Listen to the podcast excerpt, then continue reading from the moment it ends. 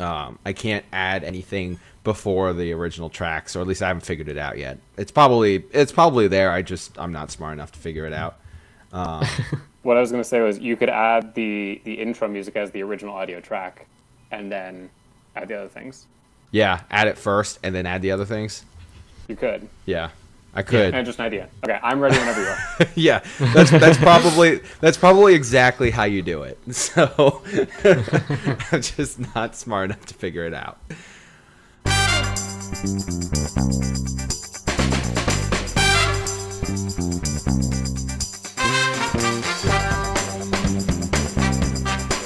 Hello, everyone, and welcome to this week's episode of Real Talk. We are back after a one week hiatus. I'm sure everyone missed us dearly. Uh, I am here. I'm your host, Joseph Catherine. I'm here with the pragmatic Peter Kosanovich. Hello there.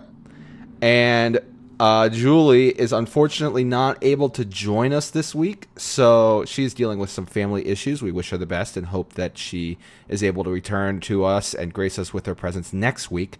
But this week, in the meantime, we are joined by Ben McDonald. Hello. Ben and myself, uh, along with a bunch of other people, we went to Cannes this uh, past week, which is why we did not record. Uh, we will be getting into that here on the pod later on. Well, not even really later on, but here in a bit. Uh, we will also be talking about some of the trailers that came out uh, in the last week to two weeks, and then uh, some more Hollywood news. Because as always, we are your one-stop shop for the latest and greatest Hollywood news, trailers, and films. So, first things first, we are going to talk about trailers. Uh, rather than talk about each trailer uh, like we usually do, we're just going to uh, hit on, mention a couple trailers that came out, and then talk about one that we are each most excited about. Uh, so the big trailers that came out this week, we got uh, new trailers for Toy Story 4 uh, and Abominable, as well as Onward. So uh, a couple new animated films that are upcoming. and we also got trailers for uh, Terminator Dark Fate, which is the new uh, Terminator film, um, as well as The Goldfinch in Fabric and uh, Rambo Last Blood, which is an, another Rambo movie because, you know, the for, we were all asking for more Rambo and we're getting it. Um, four wasn't enough. yeah, four was. Same with Terminator. Like what? This is like the sixth film or something in this franchise. I don't know. I didn't even watch the last one, but uh, yeah, Peter, which uh, which of these films are you most excited for? Uh, well, uh, I'm gonna go with animated, but uh, two two of them, Toy Story 4 and Onward, are both Pixar. I'm most excited for Ab- uh, Abominable. That's the DreamWorks picture coming up, um, but it's done in conjunction with their uh, with their eight with their Asia division. So it's it's um, uh, got a lot of influence and a lot of creative talent that's um, working out of uh, their I believe it's their China-based studio. So that's that's pretty cool and has me excited. Uh, also, uh, quick little note: uh, we are not recording on our usual platform, so if we sound a little uh, little fuzzy, uh, do forgive us because Google is like trying to end the internet right now, and we're making the best of it. Um, I am most hyped about In Fabric uh, which of course it's me. So it's uh, your new A24 film that comes out uh, later on this year.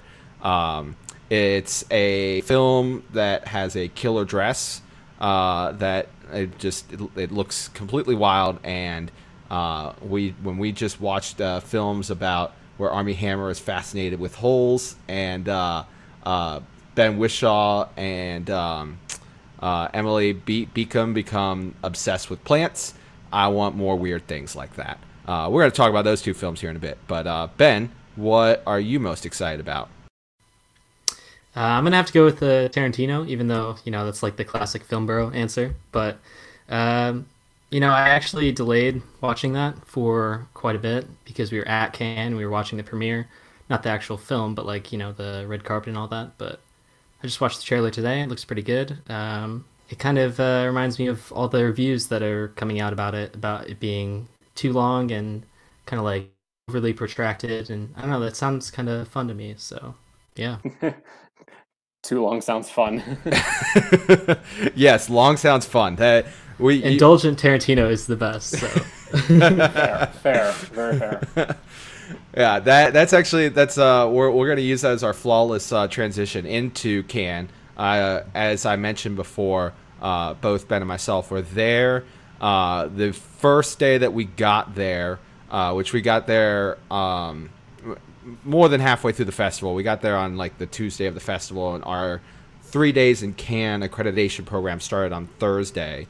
And pretty much the first thing we did was we went and walked by the Lumiere and saw the um, the premiere for Once Upon a Time in Hollywood, which to say it was star star studded was is something of an understatement. Um, we had uh, Quentin Tarantino wave at us, uh, or at least you know in our direction.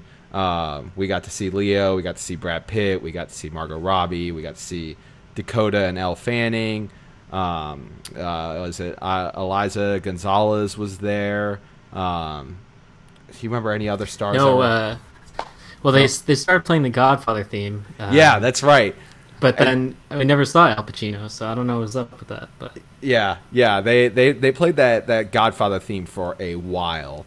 Um, but yeah, yeah, I mean, I I think the overall um, like from a from a thirty thousand feet perspective of Cannes, uh, everyone was talking about the Once Upon a Time in Hollywood premiere uh, long after it happened, long after the film came and went, and of course we never got the chance to see it because uh, Quentin, being Quentin and being allowed to do whatever he wants, only brought one copy of the film that came and left with him. So when he left uh, there was no more. Uh, uh, Is that what happened? That that's that's how that's what I understood it as. That they he had one 35 millimeter print of the film uh, that came that like he traveled with Quentin Tarantino. That's um, hilarious. Yeah. But, yeah, that makes a lot of sense. That yeah. sounds very Tarantino. But... Yeah, right. like peak Tarantino. Peak Tarantino. Yeah. Um, so we never got to see that but to be honest with you, I wasn't really devastated by that. Uh, I had far more fun. Uh, I don't know about Ben. I, I, don't want to speak for you if you if you were sad by not being able to see the Once Upon a Time in Hollywood uh, film, but it's fine. yeah, yeah, we got the chance to see like like if if if uh, Once Upon a Time had shown again. So, all right, back up. We had we got to go to Cannes via uh, three days in Cannes accreditation program, uh, which w- allowed us into the festival for the final three days. And both of us specifically chose the final three days of the festival uh, so that we would be there for the last day of the festival when they would show do the best of uh, run uh, all throughout uh, the the play, and um, that if if Once Upon a Time in Hollywood had also been playing on the last day, we would have had to have queued for it for like six hours uh, in order to have any chance to see it, which meant we would not have had the chance to see something like Parasite, which won Palme d'Or um, or uh, Cannes Best of Show, um, and or I mean, heck, we probably wouldn't have had a chance to even see like Pain and Glory. Or I wouldn't have had the chance to see Pain and Glory. Yeah, I didn't get to see it.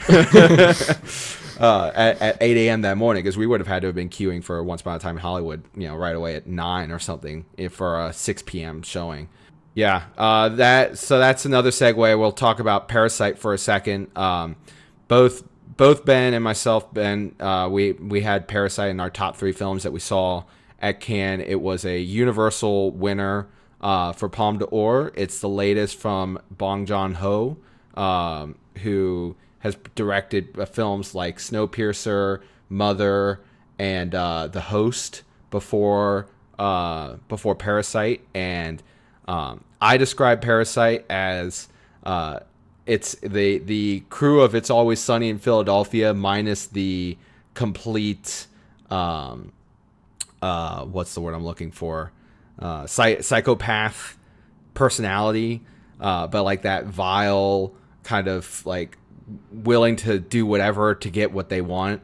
Uh, kind of kind of personality meets um, uh, meets shoplifters, uh, which won Palm last it also, year. It also kind of reminded me of quite uh, the description. yeah, yeah. What, what were you gonna say, Ben? I was gonna say it kind of reminded me of uh, us with like the socio-political themes. Uh, but yeah, it's kind of like shoplifters and that. Yeah, yeah, I think that's a pretty good description.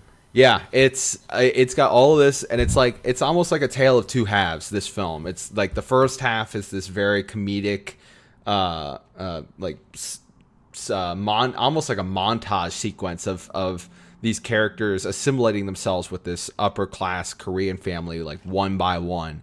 Um, and it's really funny. I mean, we're rolling on the floor laughing, uh, and then you get to the second half of the film, and it and the film takes a sharp right turn into the the dra- the dramatic, and there's one sequence in particular uh, where you could just you could hear the audible gasps in the theater uh, when like you it just it, it hits you like a freight train. Like we are not in a comedy anymore. We are in we are very much in a very tense drama ten like with um i'm trying not to i don't want to give anything away Yeah, it's it's kind of like one of those movies that you definitely want to um, go in as blind as possible. yeah I would hope I would hope that most reviews don't spoil like even the basic plot because the first like 30 to 40 minutes are they're just very exciting seeing what happens without knowing and it kind of gradually dawning on you kind of like shoplifters in a way if that's uh, what you meant by that connection but yeah Yeah, well, the the the sh- for me the shoplifters comparison is more of the the the downtrodden and the um I mean the the, the family aspects of the uh, the family that we follow and, and that we're rooting for quote unquote in in Parasite um is feels very much Okay, yeah. yeah very Sure. similar to the family of shoplifters um and yeah and how they uh, we'll just end it there. It's great. Parasite, Yes. phenomenal. Go see Yes, it when you have the chance to see it. It's it's it'll make you laugh. It'll make you cry. It, it will make you do all the emotions. Um, yeah, a very very well made film. Definitely a crowd pleaser. Uh, makes complete sense that it won uh, Palme d'Or and it is the first South Korean film to win Palm, and it's also this is also the first time in the history of Cannes for that Asian films have won Palme d'Or back to back. Uh, as Shoplifters last year was from Japan, right? Uh, Hirokazu Yes. Koreeda, yeah, Japan. Yeah, Um, that's correct. so lots lots of barriers being broken by Parasite winning. Very very exciting. Uh, the Grand Prix winner went to Atlantique, uh, which was purchased by Netflix, though they have not announced a release date for the film yet. Um, I we did not get the chance to see Grand Prix. Uh, the Grand we did we did not get the chance to see Atlantique. Uh, did anybody in our group get to see it? I feel like someone did. well there were a lot of people but i don't think so no one that i met like and talked to you a lot did Yeah. We we had a we had a group. Uh, thank thanks to Ben. Ben created a uh, a, a large group of uh, a, a Twitter chat of like twenty plus people, and we had people just kind of showing up here and there for a little while. Uh, uh, but it, it made it it made the festival far more enjoyable, uh, and it meant some people got to see some things and other people other people did not. Uh, one film that nobody in our group saw, and I can say for an absolute fact, is the film that won Best Director, uh, which was Young Ahmed. Uh, that's the uh, the new Dardenne film, which that was the four and a half hour film, right? Isn't that the? No, no, no. That was No. uh, Mektoub. The Dardenne was actually the shortest in the competition, I believe. Oh, okay. Oh, yeah. I was about to four. Well, there, yeah, there was one. Four hour Dardenne. Uh, that that one film that was four and a half hours. That that one that one was real. It was really funny watching the people that were in the Lumiere for the premiere at uh like comment on it on Twitter of how like because they, they they did that. It's, it's like a butt the- movie. Yeah, they did. They did it as like the nine o'clock uh, screening or something, or nine nine thirty p.m. screening, and so the film's still going on at well past midnight, and like people were just leaving because like we have better things to do. It's a butt. It's literally just four hours of butts. yeah. but all right, so now now I'm getting thrown off. People people were upset uh, about about young Ahmed, uh, young Ahmed winning best director, and I th- I thought it was because the director forced the main characters into sex scenes, but that I thought that was no, no, no, no. yeah. no, I'm mixing my I'm mixing my directors up now. yeah, no. Um, the the Dardenne was controversial because it was uh, it's about like Islamic extremism about a little French boy I want to say um, that becomes a Islamic extremist, and apparently he, they it wasn't exactly like disrespectful, I guess, but um, at least from the reviews I've read, it's kind of like the directors are talking out of their depth.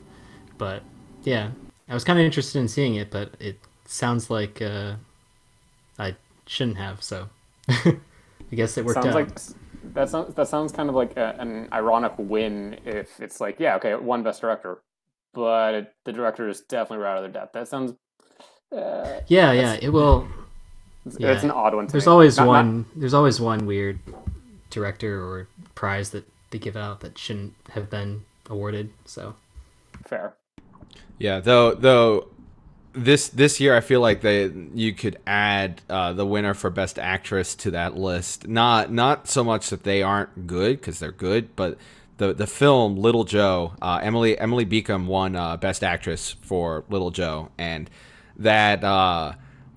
Uh, uh, well, that was the last film that we watched, and we had we had a ball and a half watching it. But it was we we, we were it was very much a like a cult esque, uh, uh, well horror film, horror slash thriller, but it was it came off as a comedy, because it's I mean it's a plant. Lil Joe is a plant, and like people fall in love with this plant, and it's it's I mean, it's it's fun, but uh, Emily Emily Beecham didn't necessarily like when that film was done. I was not like, oh my god, that performance just blew me away. Whereas um, both performances in Portrait of a Lady on Fire, uh, those blew me away.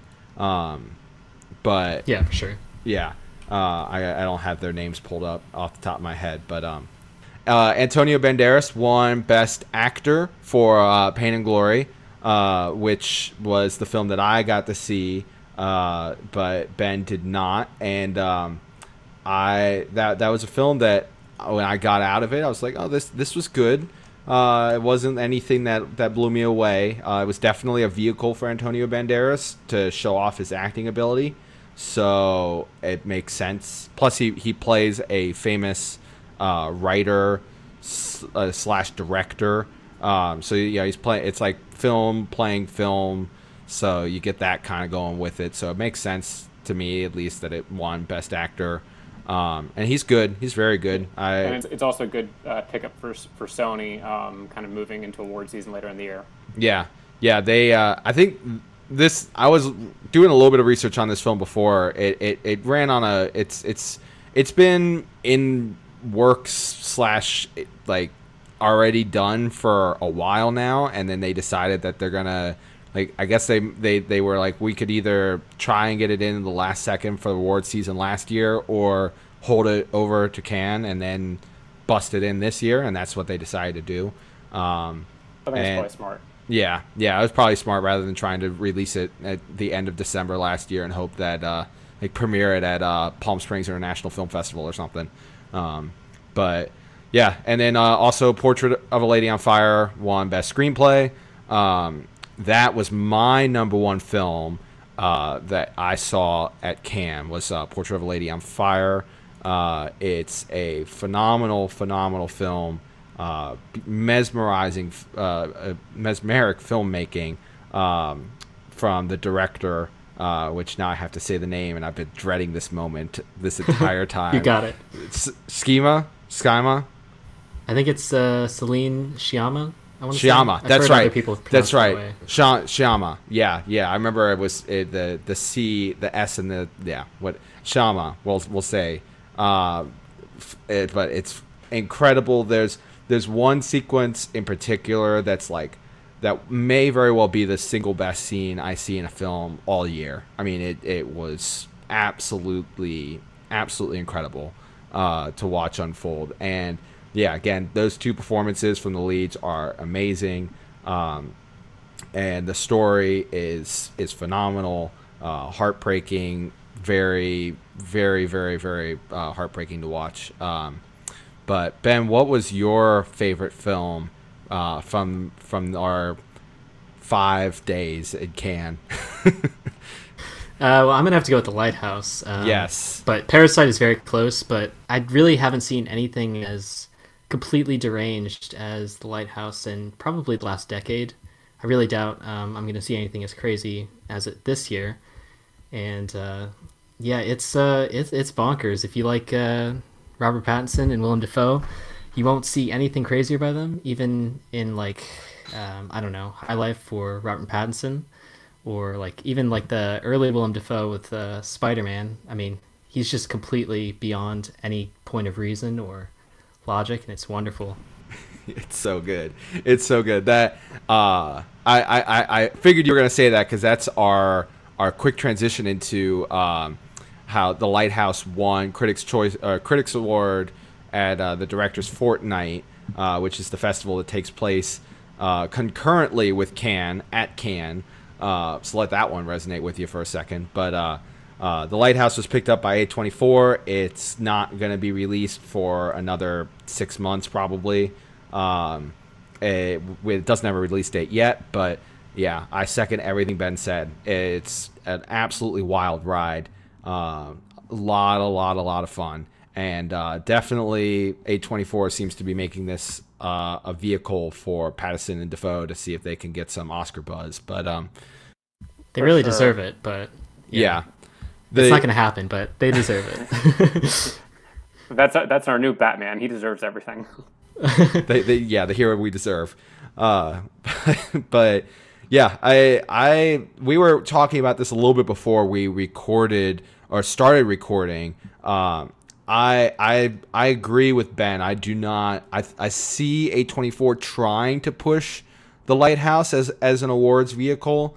I don't see it landing because I think the film will be rather divisive amongst American audiences who have become so accustomed to dialogue and, and sequences being force fed to you. They're, but, they're definitely totally not ready. yeah. Yeah, I especially we will talk about this in a bit. I I watched uh, Godzilla over the weekend and I was going insane over how like everything was force fed. Every little plot detail that you couldn't see it, you you had to see it, then be told about it, and then see it again. You know, just to be sure that it really stuck with you that whatever was happening on screen. I don't even remember most of it at this point. I saw it yesterday. Um, anyway, you kind of yeah. yeah. it's uh well if uh the way I see it is if uh if Toni Collette didn't even get a nomination last year, there's there's no chance because uh, it just shows the Academy isn't ready to do horror as a serious genre yet. So yeah. Well, I mean, at, the same, but... at the same time, the Academy does have uh, they, they, do have a bit of a soft spot for Willem Dafoe, um, especially with kind of like the resurgence he's been making over the past about three years. Like early his career, yep, totally, and then like past three years, yep, totally.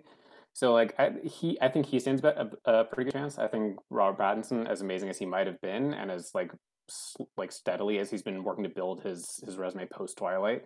Um, I I don't think he's quite earned that same uh, love or affection of the Academy. Um, but I, I, I I wouldn't I wouldn't count Willem Dafoe out. I think he could stand a chance just based on people like him and it's a good performance. I think if uh, Robert Pattinson did get a nomination, it'd probably be for High Life over this because that seems like kind of the uh, more serious in the eyes of the Academy movie that they would take uh, more seriously for consideration.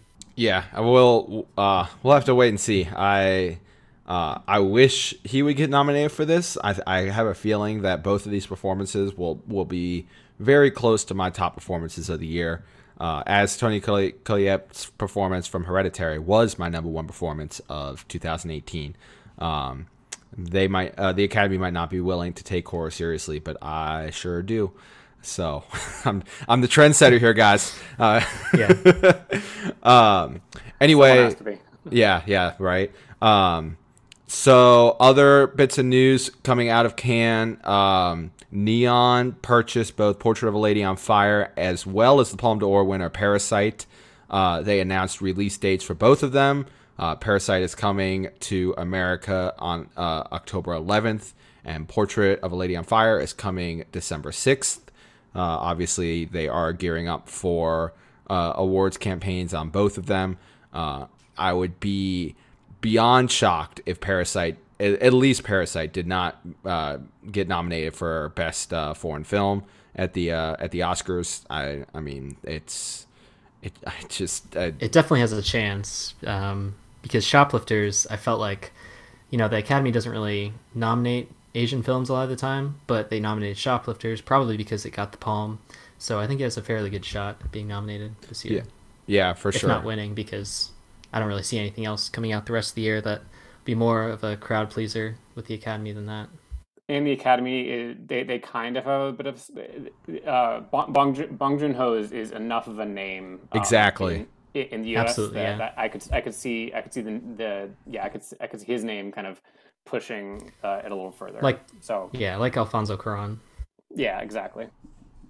Yeah, that's exactly what I was thinking. There, there's uh, having having that name recognition already amongst established uh, uh, American film goers. It makes a big difference, and uh, so that's that combined with the fact that it is very much of all the films that we saw. I felt like it was the most universally pleasing. Uh, the one that I, I don't know what kind of person could dislike Parasite uh, could go out of it being like, yeah, I didn't like any of that. Uh, so uh, I, that all of that is why I think uh, I think it will at least be nominated uh, for um, for best foreign film. And Ben, you're right. I with there's no Roma lurking in the shadows right now, so I don't know. Not I- yet, but yeah. we'll see. Not yet. Uh, Well, but it's also this one is also uh, like Rome, Roma was a Netflix release. This is actually going to be a studio uh, like in theaters release, so that that helps it a little bit even more. Yeah, we'll we'll see about that because I think uh, Neon and Amazon are, are in pretty tight. Um, so I don't know I don't know what they're gonna do. Uh, a lot of Neon films seem to be to get uh, simultaneous or near simul releases on uh, Amazon Prime, uh, but I don't think they'll do that for Parasite. Parasite is way too uh, universally it's it's way too much of a crowd pleaser. Yeah, Neon. So Neon got both of those. Um, what else? Netflix acquired Atlantique. I mentioned that before, uh, but they uh, that that one's pretty cool because uh, the director Ma- Mati Diop uh, is the she's making her uh, feature directorial debut. She is the first women uh, woman of African descent with a film in competition at Cannes, like ever. Which again goes to show how far Cannes still has to go to uh, diversify itself. But then to it for it to also win the Grand Prix, I think that's very very cool. Um, uh, it's kind of it's like yeah, you see that Cam? We we uh, women women can do things too. You should uh, have more of them in your in your competition. Uh, this year there were four, which is the most ever, four out of twenty five, and that's Ugh. yeah, It's very depressing. That, Yeah. that, like that hurts my soul. yeah. Um, uh, and then uh, otherwise, there are a couple major films, uh, for me at least, that still remained uh, unsigned. Uh, of course, Little Joe remains unsigned. Uh, never forget, never forget. But then two films that are actually pretty good. Uh, Sorry We Missed You, the new Ken Loach film, uh, is unsigned, and then Bacurau, which uh, neither of us got to see, but that was like one of the that was one of the films that um, ever at least the people in our group that all did get to see it were like, oh my god, this film is incredible, um, and and it had a lot of hype behind it. So I'm kind of surprised that it has not been uh, picked up by a distributor yet. But um, it's pretty uh it's pretty anti-American from what I hear, so I don't know if that has anything to do with it, but uh Oh, yeah, I Yeah. said, yeah. I, I try that that would Thanks, Max. Uh that would make sense if it if it's not uh not nationalistic. Yeah, so uh Ben, you have go ahead. I was going to say overall, it sounds like a really um, l- l- like a very quality year uh, at Cannes. Um, like pretty pretty high quality across the bar. Not not like not not like like high hot like high highs and low lows. Like there's like like of course uh, there was that one film that you guys mentioned like wounds or something. But like No, aside Woo- from- no. well Wound- yeah, no, uh, I yeah that's terrible. But like aside from that, like it seems that most everything else was like pretty pretty high quality. Is that is that what I'm hearing right? Um, I would say the first, the top like four or five films I saw were very good. Uh, probably among my favorite of the year, but half of it was kind of like mediocre and uh, bad. I mean, there were two really bad movies like uh, Little Joe and Wounds, which were so bad they're good. But um, there was stuff like uh, the sw- a movie called The Swallows of, of Kabul that wasn't very good at all. It was an animated, um, like eighty minute film about um, I forgot what it was exactly Sharia law in Afghanistan. Um, that was pretty bad. Um, there's some other stuff that wasn't good. The Terrence Malick I didn't care for at all. Um, Joseph, did you see that? I can't remember. No, that was- divisive. That that was the film that uh, I missed you by like a minute. You- Right, You got right, let in okay. a minute before I got there. Uh, yeah, they let us in like half an hour early because it was a three-hour movie. but no, I yeah, Yeah. I think uh, fir- first off, I have to say, Wounds is the greatest film ever made, and y'all are wrong for saying that it's bad. Without question. Without, question, it's the greatest movie ever made. It's uh, since I'm withholding judgment. we we haven't really talked about it yet. We're gonna talk about it now because Ben's here, and Ben and I we're the only two people right now that that see the greatness of this film. so so wounds It's just wonderful. yeah yeah uh, wounds was in the director's fortnight uh, competition. And it uh, it's coming to netflix at some point. When it gets there just watch it.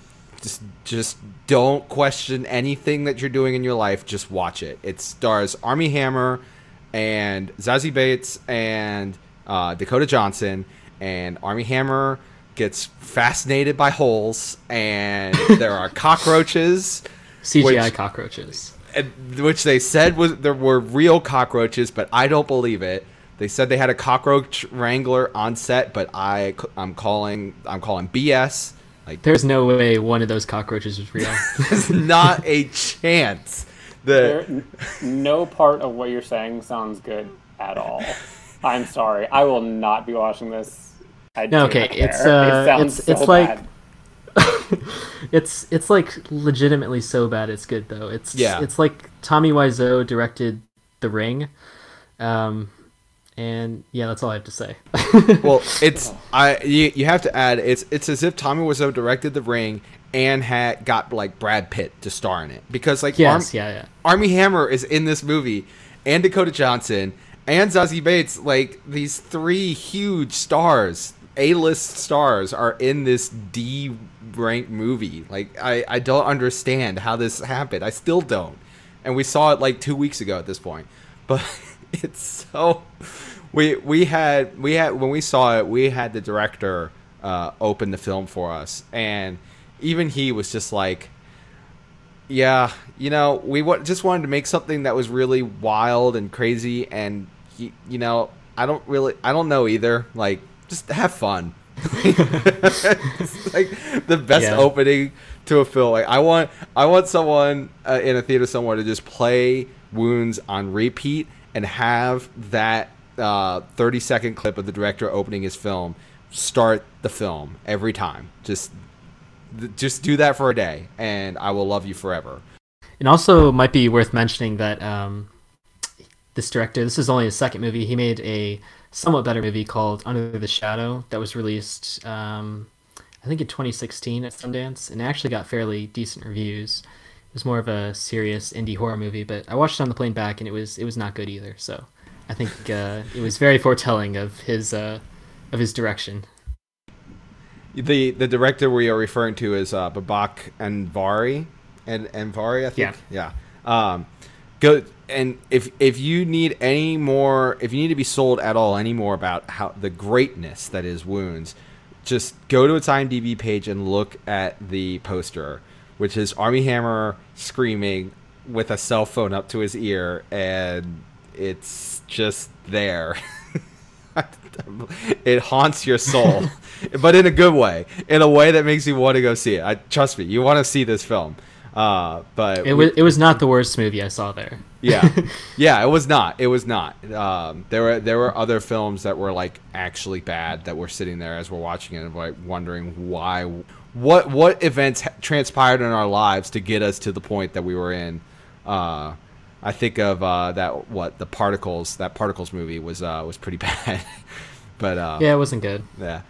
uh, anyway, so yeah, that's our that's our Cannes little roundup. Uh, ben, did you have any other any other final thoughts to add to our discussion about Cannes? Uh, the only other thing I think I would say is uh, the Ken Loach film that you briefly mentioned is uh, very good as well. That was in my top four, um, alongside Lighthouse, Parasite, and Portrait of a Lady on Fire. So definitely keep an eye out for that if it ever gets a distribution release in the U.S. because it's uh, it's heartbreaking. The, yeah, that one for sure. Uh, I really don't understand why that one went through Cannes without being signed because I mean it's got a big director and the, that film is very heartbreaking. Um, ben and I have basically the exact same top four. Uh, we just have our one through four are uh, interchanged. Um, for me, Portrait was my number one, and then um, uh, Parasite and um, uh, Parasite, then The Lighthouse, then Sorry We Missed You. Um, but that film was very, very, very heartbreaking to watch, um, and definitely make make it make it a point to go see it when it comes out. Um, anyway, we are going to move on uh, to quick reviews, and we're gonna let we're gonna bring Peter back into the game here. Um, Peter's got Whoa. a yeah. Hey, hey, Peter. Hi. Well, welcome back to the show. Uh, Thanks. so good, so good you can make it. Uh, we're gonna we're gonna talk about uh, a couple shows here, Peter. Uh, Peter's gonna talk about when they see us, the uh, new uh, Ava DuVernay film uh, series on Netflix, as well as Chernobyl, which has been garnering widespread critical acclaim on HBO. So take it away, Peter. Yeah, okay. Uh, so keep these quick. Um, when They See Us is uh, Ava DuVernay's uh, four part miniseries that's on Netflix. It's about uh, the Central Park Five, um, uh, the case uh, from 1989, 1990 in New York, where uh, uh, uh, uh, five young uh, young boys um, uh, black and Hispanic were um, wrongfully convicted of a uh, of a rape and put in prison, and the justice system basically just failed uh, failed them. And so it uh, it spends most of the time focusing on on them as youth, um, like going through the trial, and then it's uh, uh, and and then it jumps to their adult selves, kind of getting out and and uh, like trying to reacclimate. Um, and it's it's really really good. It's um, you can it's there are there are moments that are hard to watch, uh, but it but it's it's it's really good. I really encourage people to watch it. It's it's an important story. Um, the other series is uh, Chernobyl, uh, which is on HBO, and um, that one is whew, the, this one's this is just a masterclass in how to make cinema, film, television. Like it, this is just beautiful. It is haunting. It is incredible. It is about the the, the Chernobyl uh, nuclear uh, uh, power plant meltdown. Um, it's a it's a five part miniseries. It's haunting. It's beautiful it's slow, it's uh, methodic, and it's hard to put this into words. Like everything about it is just incredible. See it, you won't be disappointed. Has that uh, finished yet? Uh, I think the last episode airs today, actually. Yeah, I um, I'm very much looking forward to both of those, um, especially because I mean I, I'm I'm a I'm an impatient I'm an impatient sort. It's hard for me to sit down and really get into a you know eight season long TV show at this point. Uh, it's, it's so hard for me to find the time uh, to do to to commit to something like that. So the fact that these are are both miniseries, um, and yeah. yeah, I watched I watched I watched three episodes of When They See Us on Friday. I I meant to go back for the fourth yesterday, but just didn't quite get to it. So I'll I'll I'll finish it probably tomorrow maybe. But and then Chernobyl also finishes I think today. So they're easy to get through. They're just really really good. Yeah, I'm looking forward to watching both of them. Um, Ben, you had the chance, and I'm very, very envious about this. You had the chance to see the souvenir, uh, which I did. Yes, that made waves at was it Sundance? That I believe it, it, won the top prize at Sundance. Yes, yeah, yeah, it won the top prize at Sundance. Um, it's the uh, the acting debut of Tilda Swinton's daughter, whose name is Honor Swinton Byrne. Yes, that. Yeah. yeah, Honor Swinton Byrne. She's only like uh, she's only like 21 or 22, but she she plays a 25 year old in the film. So I was very shocked when I looked up her age later. yeah. Well, when you're when you're She's Til- phenomenal. yeah, I would expect her to be when you're uh, when you're Tilda Swinton's daughter. But uh, yeah, what did you think of the souvenir? Uh, so the souvenir is Joanna Hogg's movie. I've never actually seen a movie by her before, but uh, it's distributed by A24. It's uh, kind of semi autobiographical about her early life as a student filmmaker in Britain. And it kind of follows like a toxic romance story between her and her boyfriend at the time, I guess, who was a heroin addict. Um, so it's kind of like a very stereotypical romance story, but it's kind of told with this very kind of uh, opaque elliptical style. It's very nostalgic and dreamlike. Um, it's almost like peering into someone's memories. Uh, it's that level of kind of uh, personality. It's also very formal and kind of funny in a way. It has a very like dry British wit to it that I found hilarious, but uh, the other three people in the theater did not apparently. But uh, yeah, uh, Honor Swinton Byrne was in it. She's only like 21 or 22, like I said, but she plays like a 25 year old, and Tilda Swinton is also in it as a brief uh, appearance as the main character's mother. So uh, yeah, it was good. Recommend. Yeah, I'm I'm very much looking forward to watching that film. Uh, I Love wish. that dry British wit. Love that dry British wit. It's very like uh, Uh, I I would I would have loved to have the chance to see it in my city, but my indie theater is too busy playing Godzilla, Ma, Rocket Man, and then and Booksmart. But those sound very indie. yeah, right, right, yeah. The first thing you think of indie, I think of uh, Godz- Godzilla, King of the Monsters. That's very indie. Uh, that brings it to me. I'm just gonna very quickly mention I I've been busy at the movies here in the last uh, since I got back from Cannes. I've seen Godzilla, Aladdin, and Rocket Man. And of those three films, the only one worth watching at all in any capacity is Rocket Man. Uh, do yourself a favor, go see that, especially if, if you have any uh, inclination of liking Elton John. It uh, it bugs me how much better Rocket Man is than uh, Bohemian Rhapsody because it's almost unfair to Rocket Man to compare those two uh, those two films, even though Bohemian Rhapsody hilarious. yeah, it, it really it really does bug me that um, um, that Rocket Man is so much better than Bohemian Rhapsody because uh, Rocket Man is not going to make anywhere near as much money as Bohemian Rhapsody did. Um, despite the fact that I would think Elton John is very close to the same level of, of talent as as Queen, or at least it, in star recognition. I mean, not, they're obviously not on the exact same level, but they're close. Uh, but they're not. They're, the numbers are not going to be anywhere near the same. Um, but yeah, Godzilla was terrible, uh, which is a Was- shame. Go, Was the VF, was the VFX in Godzilla at least worth seeing? Nope, nope. That was the most frustrating part.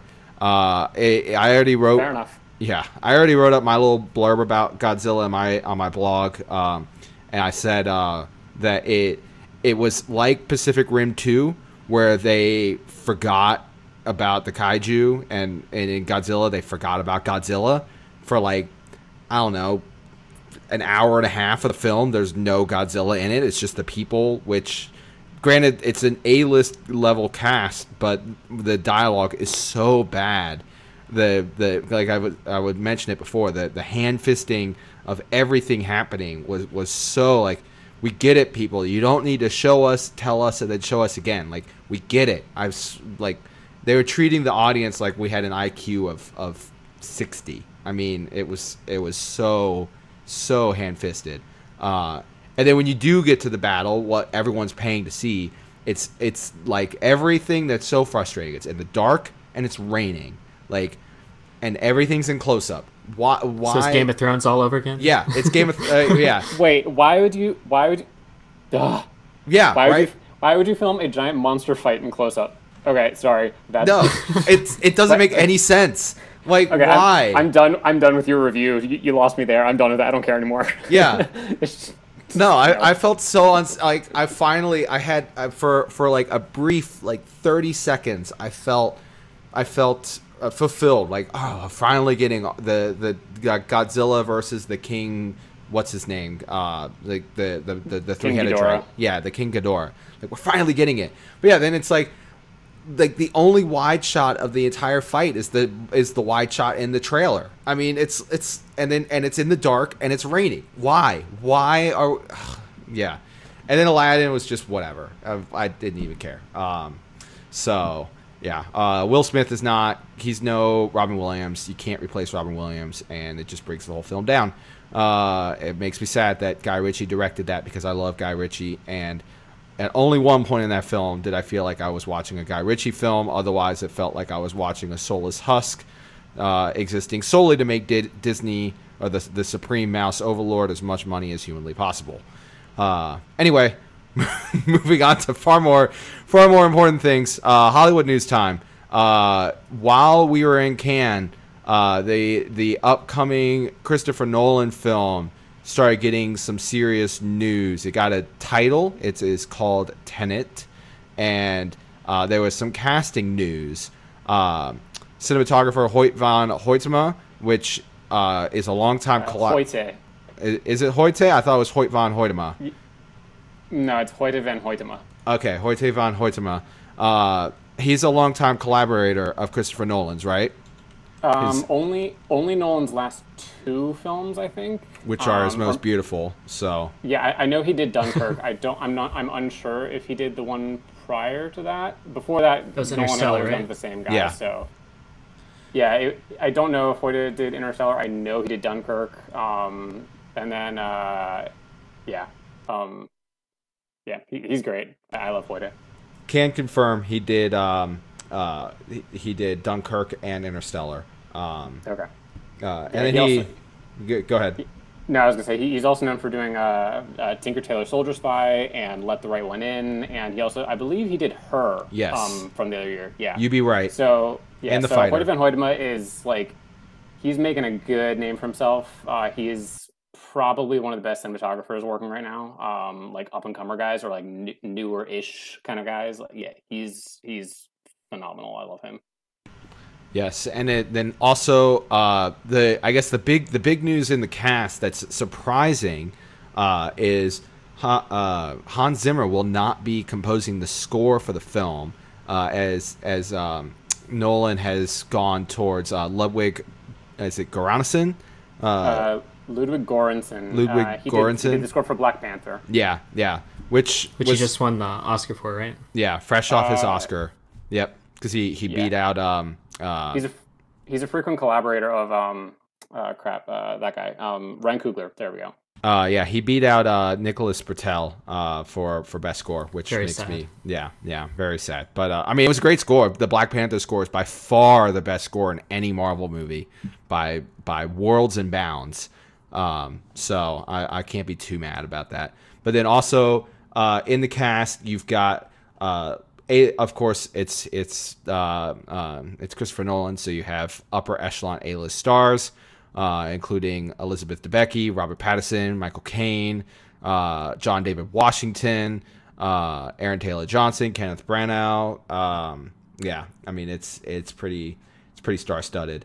Um, so looking forward to it. I does it even have a release date yet? I don't think it does. Does it? Or, Nope. or Probably 2020 yeah, I am. Probably in the summer. Yeah, Yeah, I think he usually sticks out a July release date, so it actually might have a, have one. I just can't quite remember it. IMDb says July seventeenth, twenty twenty, but uh, I th- Ooh, so good. yeah um i think that's probably still tentative but um yeah so that that was the big film to get uh, a bunch of info in the past week uh, also uh, studios finally started speaking out against the uh, georgia heartbeat bill that uh, is is it's still making its way through the senate right or has it been signed by the governor or where where's the heartbeat bill currently peter do you know off the top of your head Uh, I do. I, I don't know where it's at right now, but um, this this this has an interesting thing to it because, like, yes, I I, I personally think it's great that the studios are finally starting to speak out. Like, Disney finally spoke up and said, "Okay, yeah, if that goes through, we'll have to re-examine." Um, which, like, of course, Disney spoke out after like four other studios, mainly Netflix spoke out, but still good. Um, but the the interesting part is like, how much will this hurt the state? uh, itself versus how much will it affect all of the workers who have gone and like relocated to to Atlanta because a lot of the industry has been moving to Atlanta over recent years.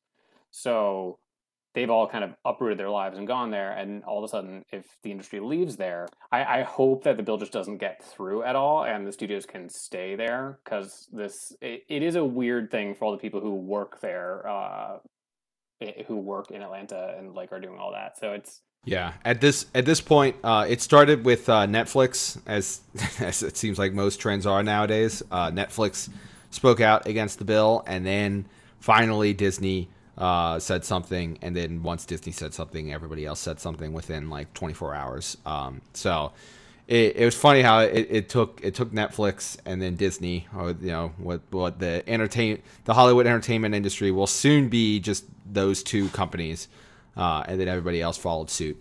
Also, a quick update on the Writers Guild and Talent Agency drama.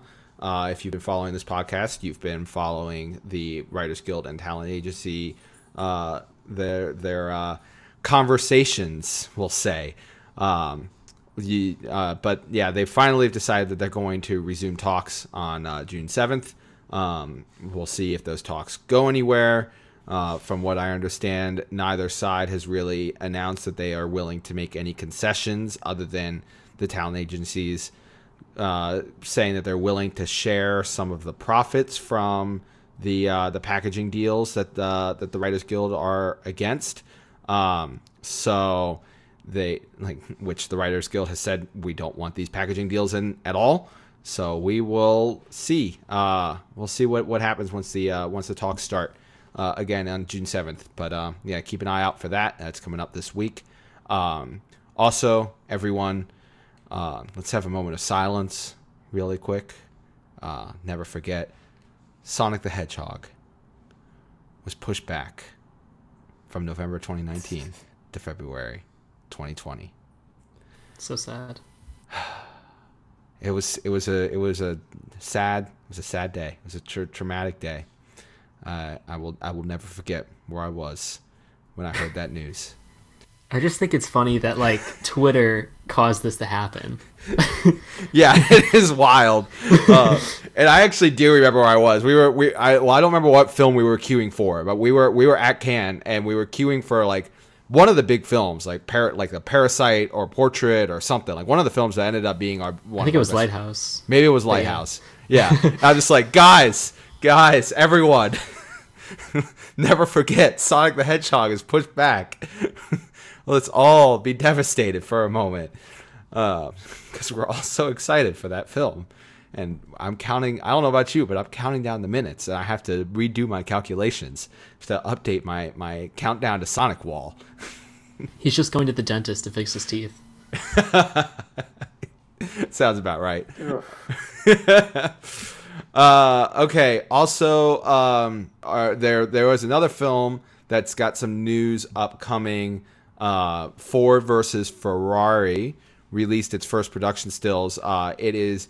Uh, is it the first film from the uh, the director is James Mangold uh, who directed Logan? Is it his first film since Logan? Peter, do you know off the top of your head? I believe it is. Um, I know he had signed on um, to direct a, like a couple of other projects. Um, like one, there was supposed to be like some fantasy or science fiction thing that's focusing on on a little girl, but it was like not crazy intense. It was like basically like a child story, and like okay, cool, James Mangold, you go do what you want. But this is this is something I believe this is his first thing since Logan. Yeah. Yeah, it, and I I'm looking at his IMDb page. Can't confirm. First thing since Logan. Uh, stars Christian Bale and Matt Damon. Uh, I'm sure you guys have never heard of either of those actors. Thanks, Max. No Max idea. Max has never heard of them either. Uh, no idea.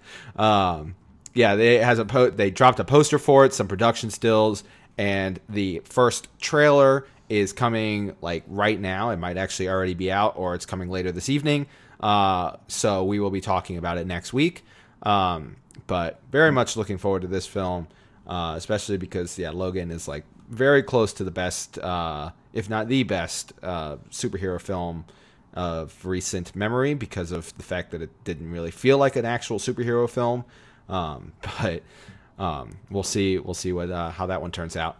Um, Let's see. Uh, box office roundup. Yes. Uh, this weekend, uh, Godzilla opened to 49 million domestically, uh, which is uh, very mediocre compared to the other like the previous two installments in the in this MonsterVerse franchise. Uh, like I think Kong Skull Island opened to like 79 million, and um, uh, the first Godzilla 2014 Godzilla opened to like 92 million or something like that. Um, so this this franchise continues to go down for Warner Brothers, not up. Uh, it does not surprise me because these films, none of, none of them have been all that good. The first Godzilla had had some great moments in it, but I think it was buoyed by the fact that it was the first big budget Godzilla movie that we had seen in forever. Um, but then, yeah, so Godzilla opened to 49 mil. Uh, Aladdin was in second. Rocket Man was in third. And last but certainly not least, glaring from uh, a dark basement somewhere, which is the hottest drinking spot in town, Ma opened in fourth. Uh, it's five o'clock somewhere, guys. I'm, I'm, I'm looking forward. I'm, I'm seeing this movie. I'm seeing Ma uh, sometime here in the next few days, and I cannot wait uh, because I, you know, I I have I have bottom of the barrel expectations for this film, but by God, has its marketing campaign not been great? It's uh, it's been so good. Uh, Octavia Spencer, bless her heart, and this is such a different role for Octavia Spencer, so I can't wait. Um, so, wrapping up, the last thing we're going to talk about, we've got um, our friends at Sony after f- what 15 years of uh, the Sony PlayStation being a powerhouse in the video game industry. Uh, Sony has finally announced that they are setting up a new film and TV division uh, called PlayStation Productions uh, for all of its video game content, which I find interesting uh, because for one, many. I mean, I, you think about how many video game adaptations have actually been good, like in the last twenty years. I mean, I'm actually I'm that Super Mario Brother movie. that's the That that's the single good one. That that that Super Mario Brother movie. That work of art. It's right, right there with wounds. wounds of Little Joe, never forget.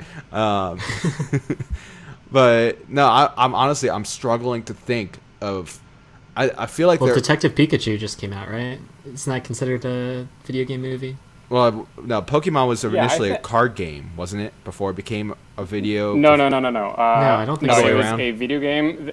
It was a video game that that had a TV tie-in that then got a card game. So it was it was video game first, then then the anime series, then the card game, and then Detective Pikachu was a separate video game um, that was popular within the past few years. And so that specific game, Detective Pikachu, was adapted. So I mean, you could argue that Detective Pikachu is the best video game movie that's been made so far. Kind of, I guess, maybe I don't know. Uh, Yeah. Otherwise, Yeah. I, I'm sure the the I'm, I'm sure the Resident Evil disciples are screaming at us right now because the the fans of the Resident Evil fan, franchise are rabidly loyal. Um, I always So. forget those exist. yeah, right. And then the rest of us are like, oh yeah, that's right. Those films are a thing. We're not quelling the yelling. I could hear it right now from I outside mean- my window. I see I see the picket lines. I mean, the thing that excites me about this, though, is at least that um, like video games have been getting more and more complex in their storytelling over the past like 10, 15, 20 years, sort of. Um, particularly Sony. Like Sony always releases fewer games than like Nintendo or or Xbox or anything. They always release fewer games, but like, man, if Sony isn't putting out like some incredible stories in those games, so like they have good things to work with.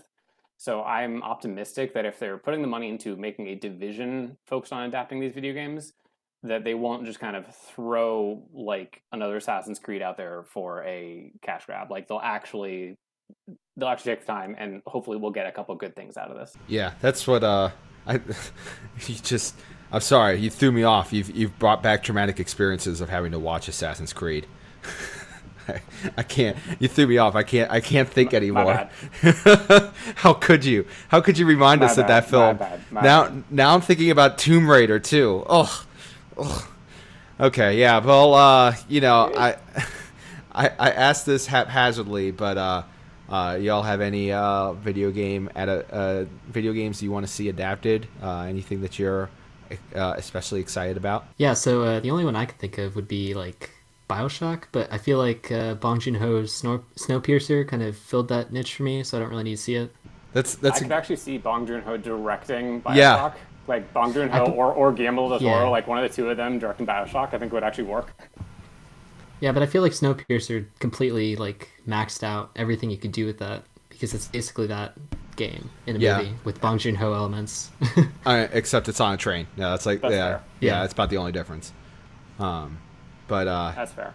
yeah. Uh, what about you, the Peter? one I got, uh, the yeah, the one I'm excited for, the one the one I'm potentially excited for is um is uh is God God of War. Um, like the God of War franchise has been kind of going on for a while, but like specifically the most recent game, uh, was like was that game was super super well received, uh, and like got a lot of acclaim, and they had a lot of talent working on it, and like uh, the story and I've heard is just actually incredible.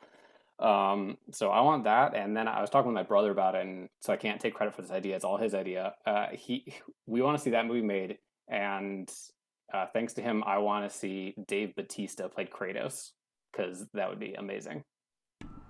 I could see that. Yeah, yeah, that would. Uh, uh, that that was gonna be mine. So I'm mad that you stole that. Uh, God of War. Uh, I could definitely see Dave Bautista playing playing Kratos. But uh, other than that, I'll say uh, I'll say Ratchet and Clank. Uh, let's get let's get a really uh, you know let's get a lot of attitude in that versus that really weird uh, kids movie that we got, which I still can't believe. I still can't believe someone okayed that and thought it was a good idea. Uh, but hey, you know what? I'm not. I'm not sitting in that room. Uh, I would. I, if I was, I'd be yelling at them, saying that this is destined to fail. But uh, yeah. Let's anyway. Um, yeah. So that uh, wraps up this week's episode of Real Talk. Uh, Peter, Ben, thank you all for joining. Uh, special thanks to Ben for uh, taking Thanks the for time. having me. Yeah Yeah, Um, totally. had had lots of fun. Uh, we we shared many experiences, many many a time, um, and uh, we will be back here next week. Uh, anybody know what the big film coming out this weekend is? I don't even know. Um, I, I never know when we get to this point. Um, I uh, is it Dark Phoenix? Yeah, it's Dark Phoenix. Oh, joy! We get to talk about Dark Phoenix. Hear my hear my excitement. we'll be back next week. We'll be talking about Dark Phoenix. Uh, I will. Uh, I didn't get to do it to this point, so I'm going to briefly complain about the fact that uh, Booksmart made no money. Uh, I will continue to complain about the fact that Booksmart made no money next week. Uh, totally off the cuff there, but uh, yeah, it made no money, and y'all are wrong. Uh, both Ben and myself got to see it in France because it was on French Netflix, uh, and uh, I got to see it like two months ago. It's wonderful. You should watch it uh, over basically anything other than Rocket Rocket Man in theaters right now. Uh, anything, literally anything other than Rocket Man.